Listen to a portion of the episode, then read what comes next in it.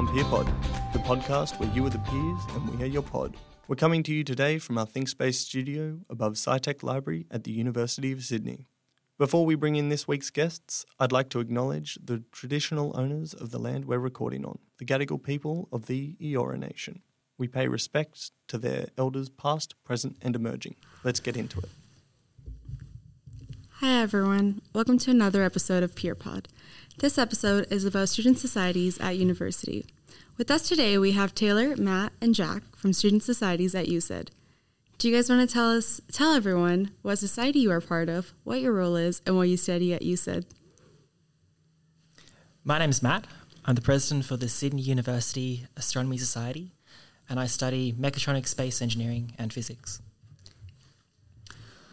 My name is Jack. I am the secretary of the Food Adventure Society, and I study biomedical engineering and neuroscience. And I'm Taylor. I'm the president of the USyd Quidditch Club, and I do a Bachelor of Arts majoring in English and Performance Studies. That's awesome. Thanks, guys. So, to get started, what do you think are some of the benefits of joining a society as a student? You make friends. That's the most obvious one. Yeah, that's true. Oh, definitely. I think when I signed up in first year, I, I just went to O Week back then, it was called, um, and just signed up for everything. And I didn't go to many of those things afterwards, but the ones I did go to, I sort of stuck with. Um, in particular, astronomy. I got roped in as first year rep, and the rest is history after that.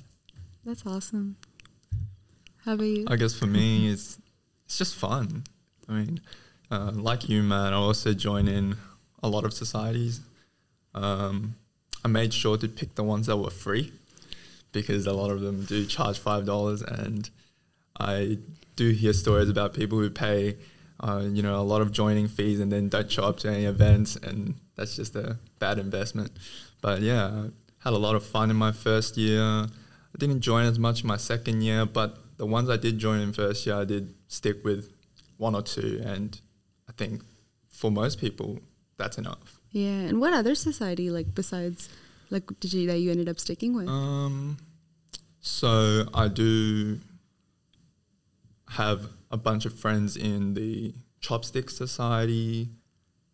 Oh. I don't know what it stands for, but it's something, as well as the Wasabi Society because I'm really into Japanese culture. oh, okay. Yeah, so I have a lot of friends there. So I made a lot of connections and we actually help each other out with the events as well. So recently, actually, because Welcome Week is coming up, one of my friends from Wasabi Society messaged me asking me for ideas. so in that way, we can collaborate. Oh, okay. What about you, Taylor? Do you have any other uh, reasons or Reasons why joining a society is good. Um, you get so many opportunities, like especially leadership opportunities.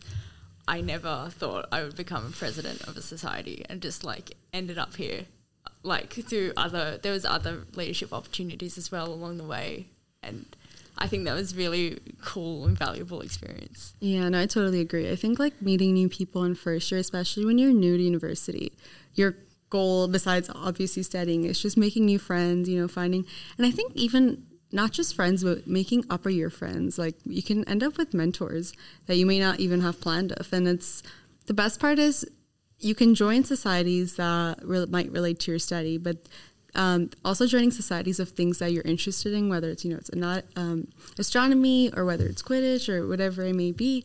I think that is so valuable because you get to meet friends and you guys all have the same interests, and you might even end up you know sticking with that same friend group for a while. So, no, I totally agree. But I mean, I think what a lot of students are also afraid of is, oh, is this going to take up too much of my time? Is this going like are they going to include me in the group? Like, what would you say to a student who doesn't really want to join a society from because of these kind of things? I think I can I can speak. I've been involved in astronomy and rocketry as well, which are two very different sorts of clubs. And when you go into rocketry, we say that we expect you to work about 10 hours a week on this engineering project, and it's a really big commitment. But then the way astronomy is run is that it's event based. So we have stargazing trips, and you can sign up for just the one trip, come stargazing for a night, and then that's it. So there's no ongoing need to be involved on a regular basis. many members do come back. They really enjoy it and they come back time after time to keep going on these trips. But many also come once or twice and get their fix and then move on and try something else. Okay, yeah. No, I think that's really important to also hear because I, I think one of the misconceptions that people might have about societies is, is, oh my God, now that I've joined, you know, there's going to be like two meetings a week and am I going to be able to handle studying? Especially when you go from the high school to university transition with that coursework just, you know, going off the roofs. But um, what would you say? Anyone else? Yeah, I definitely agree. Like with Quidditch, it sounds similar to astronomy in the fact that you can do whatever you like. You can go to every single training, like I did in first year. I had a hundred percent attendance re- record, or you can just go to like one or two events, and you still get to be a part of the community. And you, yeah, as little or as much as you like, you if you find your friends there, it doesn't matter how much time you put into it. They're your friends. Yeah, and what about the Food Adventure Society? I think um, our society is a little bit different because, well, we still run on a event basis. So we have events. We used to have them a lot more regularly, so every fortnight and things like that.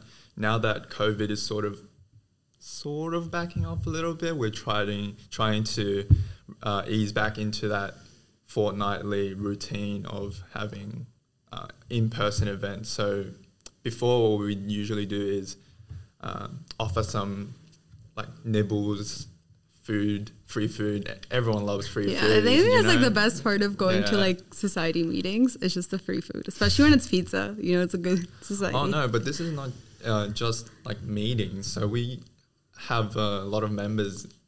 They just come for the food, but you know we don't blame them for that because it's understandable. But I feel like it really depends on the society and how they operate. So you have some societies that are, are very strict on the attendance, and for example, sports training is yeah, that's that's completely understandable. Yeah. but also um, I have friends in sports clubs at USyd, such as um, judo, and they tell me, oh, you can go either five times a week or you can go one time a week. It doesn't matter. Um, you go when you want. So uh, no one's gonna hold anything against you, and you really have a lot of freedom. Yeah, no, that's that's actually really good. I think that's probably one of the biggest things. Even as we going from high school to university, I'm sure you guys can relate to just being scared of, you know, oh, what's the society going to take up my time or not? But I guess once you join, it's probably one of the best experiences you'll have. And what do you guys do? You guys have any crazy stories on, you know, most notable experience from being in a society? Any good memories? There's so many.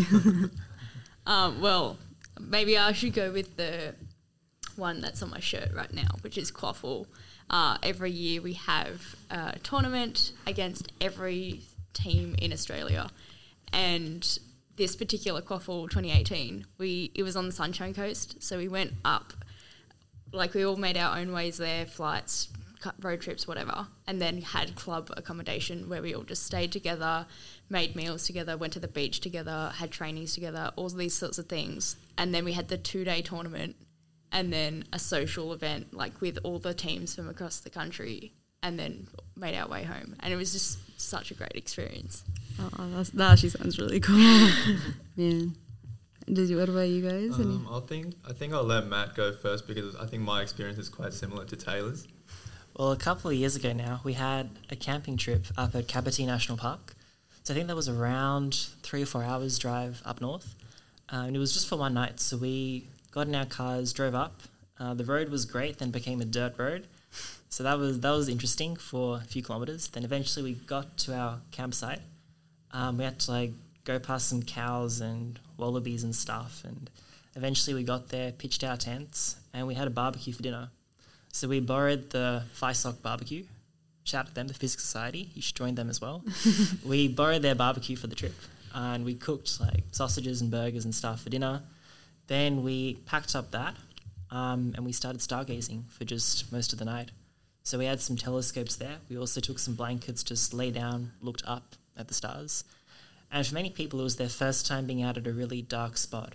And it's amazing going from the city out to the country, just how many more stars you can see in the sky. It's incredible. Um, and it, it was a life changing experience for many people to just go out there and see that many stars. I think like one of the best things about just leaving the city and going to just far away is definitely the sky. Oh, definitely. It also gets really cold though, which is the Oh, warning yeah, I must 100%. give. We had a gas heater as well, and it got down to minus four at night. What? I didn't know Sydney would go. Like, wow. Yeah. I did not know it went below zero. Like in the morning, the cars were frosted over. We had a bucket of water for washing up, which was frozen. Oh, Uh, so it was, it was really cold that night, but it was worth it. you know, it's crazy hearing you say that minus four is cold because. Uh, background. I'm from Canada, so just hearing you know co- minus four being cold, and then my I call my parents and they're like, "Yeah, it's minus twenty today. Good day." so it's it's crazy how that like perspective of temperatures works out as well. Um, from the food adventure, any crazy stories? actually, Food Adventure Society. Um, I'm thinking about my experiences in other societies as well. yeah, So that's most likely also. Similar to Taylor, when I was in first year, I joined a USyd sports club. So sports club is slightly different to the societies. They're kind of like run by the SUSF. So it's a little bit different, but I picked up a sport I never played before, but I was slightly interested in, which was baseball. And so I joined a team full of people that I didn't know at all. And they all came from different, some of them came from different unis as well. Um, so I met a lot of different people and I played a sport I never played before. And then to uh, the, I guess the peak of that um, society experience was uni games, which I think for a lot of people who do join sports clubs is a very highlighting event. I got to go to the Gold Coast for the first time. Uh, Oh, Gold Coast is beach. beautiful. Yeah, so good. We got to we, we played sport in the morning. We got to do whatever we want for the rest of the day, and then we all convened in the evening. Um, and maybe I can't talk about some of this stuff, but uh, yeah, it was Audience good making making new friends. I think. Uh, yeah, I oh. just met so many new people, and it was just a great experience. Oh, that that sounds very memorable. Yeah. Yeah, I think like I look back, it, I think one of my biggest regrets is because I've already done undergraduate and now postgraduate pretty much takes up all my days of the week. But in undergraduate, I feel like I joined a lot of societies in first year. And one of my notable like memories when it comes to societies was actually the pre-dental society, just because I got a lot of help from that, like just oh, academically in terms of you know learning about requirements, what it could be. But I think one of my biggest regrets is not joining non-school societies as much as I should have, because sports, um, maybe I'm kind of hopeless with that, but just any other, because I know there's so many non-school societies like you know ones with interest or even there's food there's wine. It, there, there's think of a topic and there's probably a society on it. And i just i wish i joined more of those because i look back and i'm like oh free dental society. That's my memory No, but, but also, if you think of a topic and there's no society, you can you just- can make you one can make yeah. one. that's You can- another thing like the with societies you start off as a member but like taylor's like you you mm. became the president and it's like it's not just oh you're gonna go and and for especially for people that like leadership roles and they want to do things like that. And let's say you don't find a society that might be your fitting make a new society. And if you like something you can kind of get into that leadership role as well like I was just going to say that how USyd Quidditch was created because it's only like 10 or less years old. I forgot exactly. Um, the girl who made Quidditch Society, she wanted to make Harry Potter Society, and USU was like, no, because it's too close to Disney Society. So she's like, okay, I'm going to make Quidditch. and then it just like somehow grew into what it is now. Wait, but imagine thinking Harry Potter's anywhere close to being the same as Disney. I don't even know. Does, does Disney own Harry Potter? I I know, don't think so. I know Disney bought Marvel, didn't they? Yeah, they yeah, did. they bought Marvel. Yeah. Oh, yeah. Not too sure. I There's, just there's still Disney Plus. Oh, but does Disney Plus have Marvel movies? yeah, They it do. does. My brother just got Disney ah, Plus for the okay. year, and he's like all of Marvel. I love Marvel, so that's no complaints. no complaints, right? Yeah, but does anyone have any other things to say about leadership that we can add on here? I think in terms of astronomy, we were formed in 2017. So that was in my first year of uni. I was there for their inaugural general meeting. And that's when I got roped in as first year rep because no one else put their hand up. so I guess that's the danger of putting your hand up. You might find yourself in a position that you're in still many years later, but it's been great. Um, and then after I was there for about a year, all the previous exec had to move on. Mm. And so once again, no one's put their hand up. So I said, yep, I'll be president and I'll just take it from here. But I was lucky because I'd been in rocketry as well for a year at that point, and I had many good friends there also. So I hyped them up and I brought them across to astronomy. And then they helped me to build it up over the next couple of years. And then we started our trips and movie nights and everything else. And yeah, now it's really got some steam and it's going well. Um, that's really great. But what do you guys, um, in terms of leadership or just anything with these societies, is there something that you've learned from these societies that has carried on into your real life or into your studies or anything if you can think of? time management. yeah. because when you're a member, this um, the time commitment not as bad, and you're free to do whatever you want. But as an executive member, sometimes there are some duties that you can't exactly run away from. So, for example, meetings with other execs. Um, if it's scheduled at a certain time, you want to make that certain time. And uh, if my president's listening, sorry, because I do uh, come late to meetings sometimes because you know balancing work as well, and oh, especially this month the intensive unit. Oh, it's been quite hectic, but you know, I am learning. Yeah. I'm learning. So forgive me. Yeah. What about uh, Taylor, Matt? Anything that you guys have carried on to your real life or studies? I feel like it's just being president, at least, has made me so much more responsible um, because I have to actually coordinate a whole group of people. But even before I was president, I was media communications officer, and I found this job listing on USyd Careers Hub, and it was looking for a social media marketing manager, and I was like, I'm not going to get this, but I'm going to apply anyway. I'm going to tell them I do Miko at USyd Quidditch, and see what happens. And I ended up getting that job. Oh, that's crazy. That's awesome. Wow. Are you still in the same role? That's yeah. Oh. Like I don't get too much work. I can understand why they wanted a uni student because it's a very low key role, but yeah, I still have that job. So do you just do like marketing for the university? Or? No, it's for a hairdressing company called Pillaroo.